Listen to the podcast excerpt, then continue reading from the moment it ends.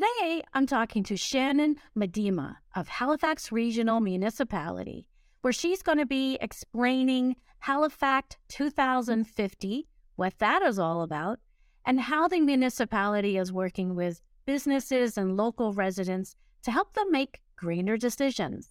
So grab a coffee, make a pot of green tea, whatever, put yourself on cruise control. Let's do this.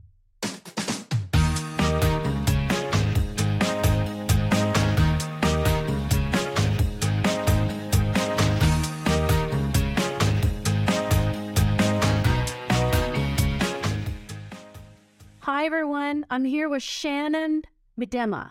Miedema. Thank you so much. I thank you so much for clearing that. So you're with the Halifax Regional Municipality. So what is the role that you do there? So I'm the Director of Environment and Climate Change for Halifax. So responsible for our climate plan that we have, all things sustainability and environment, as well as climate change. How did you fall into that role? That's such a I don't know if I fell into it or kind of created it over time. I actually started 13 years ago with the city, and I was kind of in one of the first climate change positions. I had been in consulting for 5 years before that. And, you know, I was going along, and my manager took a different opportunity. So then I became the acting manager, and then I competed for it permanently. And then when we got the climate plan through a few years ago, we really had to grow our team to really try and respond to the climate crisis. And so we got bigger and bigger, and I then was kind of turned into a director, whatever that means. So yeah, it's all very exciting. Yeah, it is, but so because I've been talking to a lot of people across Canada, and Halifax has really been put on the map, in terms of clean initiatives or green projects, that type of thing. So where is Halifax currently with all of that right now? Yeah, I'd say we are a leading city in Canada, and some people say beyond, with the new climate plan that we have. So we were an early adopter of doing greenhouse gas inventories in the 90s. We were one of the early adopters for the Partners for Climate Protection Program that's run nationally. And we've had climate plans for decades and decades.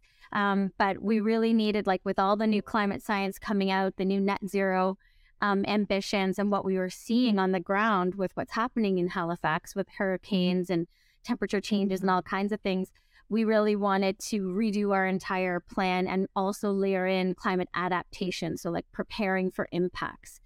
I think our plan, it's founded in science. So it's not what can we do that's possible, that's not too tricky. It's what do we need to do that science says we need to do, regardless of the barriers that we're facing and all of the work it's going to take and the investment that's needed to try and get to our 2030 and 2050 targets. And that's something that not every other plan has. And a lot of cities have looked to us to understand how we developed our plan, who we used to help us in the consulting world and things like that, and for advice. And a lot of people have since put forward some really amazing climate plans, and there were lots before us as well. Toronto's TransformTO plan is amazing. Vancouver's always been a leader in the space. We're not the only ones, but I think this plan has really put us on the map because we're being quite brave with our leadership. Our council's made serious commitments and now funding commitments to make sure it's not just a plan that sits on the shelf, that we're actually trying to mobilize and really transform our city and our systems to address the climate crisis. So is that how HalifACT 2050 is that under that umbrella? So HalifACT is the name of the climate plan. So the ACT in HalifACT stands for Acting on Climate Together. It's a little cheesy, but it's really about needing all of our partners, other levels of government, public, business, utilities to all come together. Because as a city, we only directly control about 2% of the overall emissions that happen in our city. And so, we can influence and drive some of the changes for the other partners, but it's really about working all together to reduce the barriers and figure out the new policy required and like where's the financing coming from and all the different pieces to just try and go faster and bigger, because we've been way too slow in working on climate change for over 30 years. Like, we've known it's a problem for a really long time. And one other thing about leading with this climate plan, I'd say, is the way that we developed it. So we really tried to include everybody right from the start.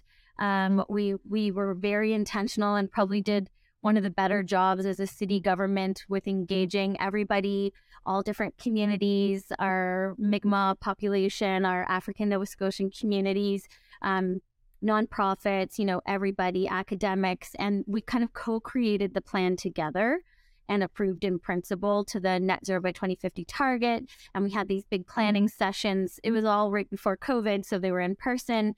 And we really had this lens of prioritizing vulnerable communities and vulnerable infrastructure and vulnerable ecosystems, and just really trying to have, you know, happy, healthy communities that thrive, because you're not going to be prepared for climate impacts if you're already struggling in different ways. So there's a real social and equity lens to the work that we do. Why is it important to invest in the climate initiatives now? Well, we should have done it a long time ago, but better late than never. And it's really about, like, we really have a narrowing window of time to drive down our emissions.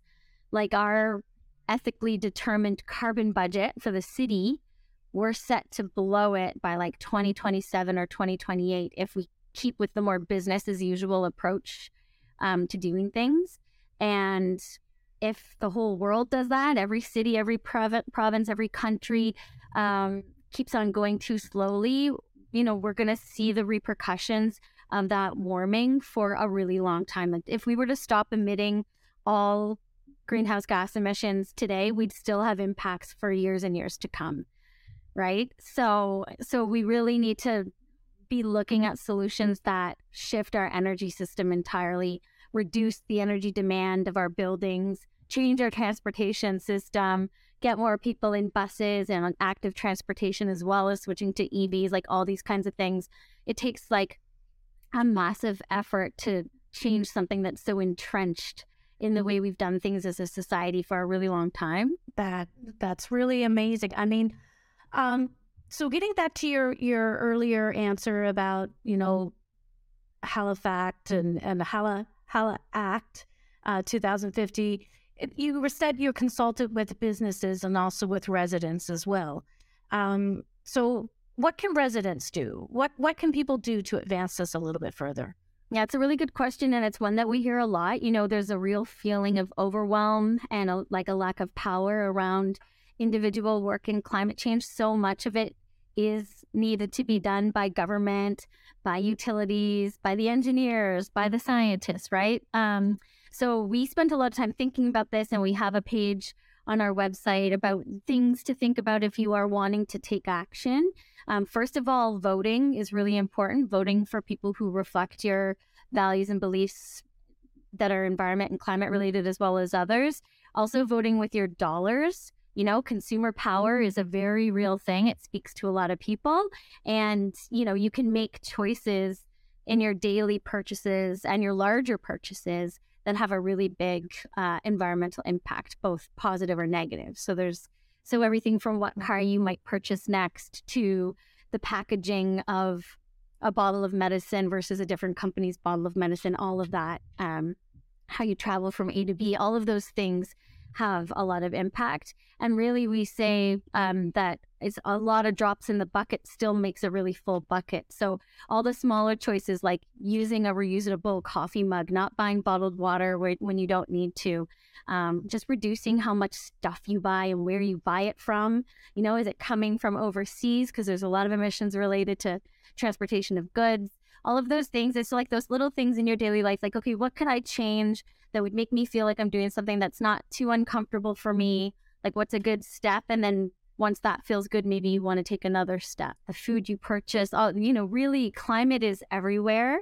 It's really about like a healthy planet. And so there's a lot that can be done. Also volunteering or diving in on a project and just thinking about climate in your job, whatever your job may be, because there's climate considerations really across all jobs. That's amazing. Yeah, like you said, climate is everywhere. And in an earlier conversation, you mentioned how Halifax, it can only directly control the 2%, of greenhouse gases in the municipality.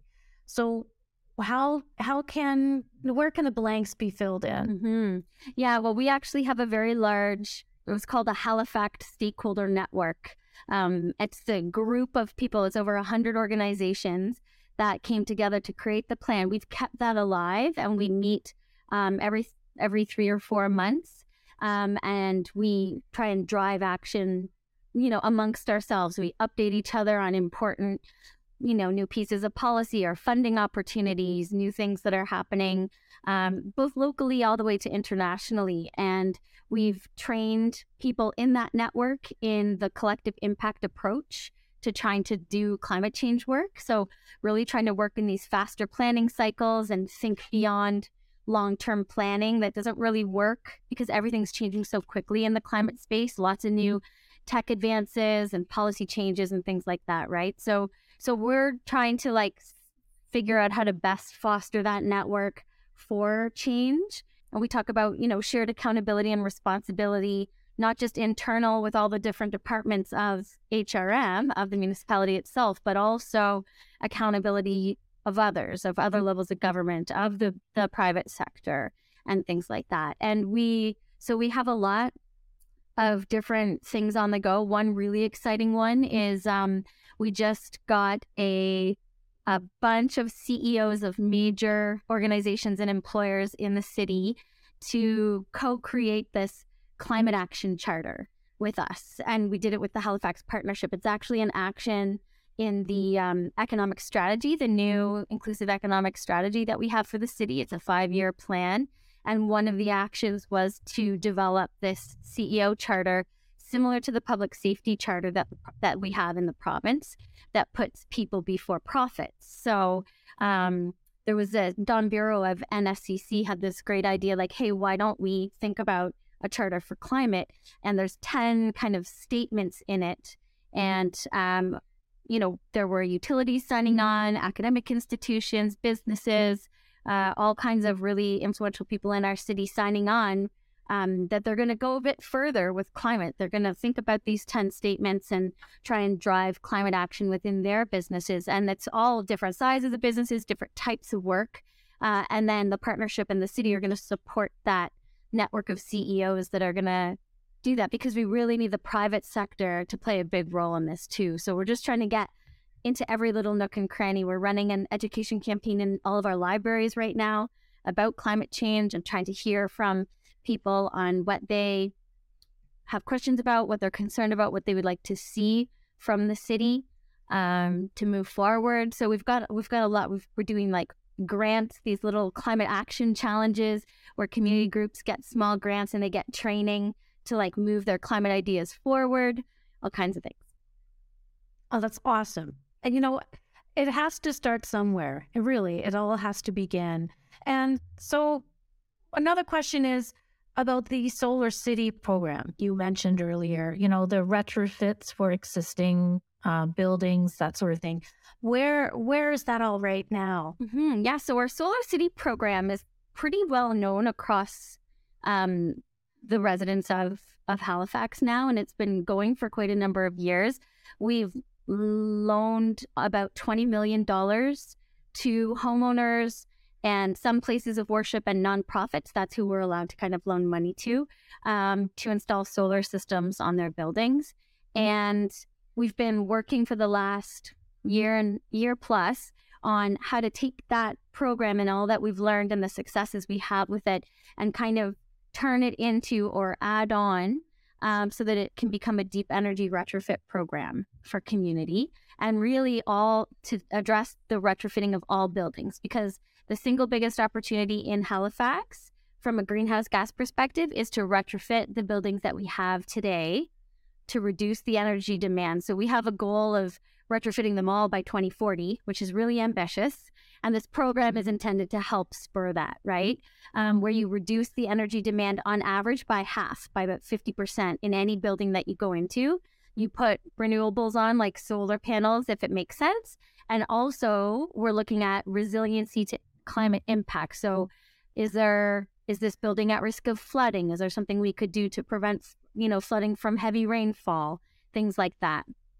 So we've done a third-party financing study to think about actually getting the money to be loaned to these building owners by a private financial institution like a bank or a credit union.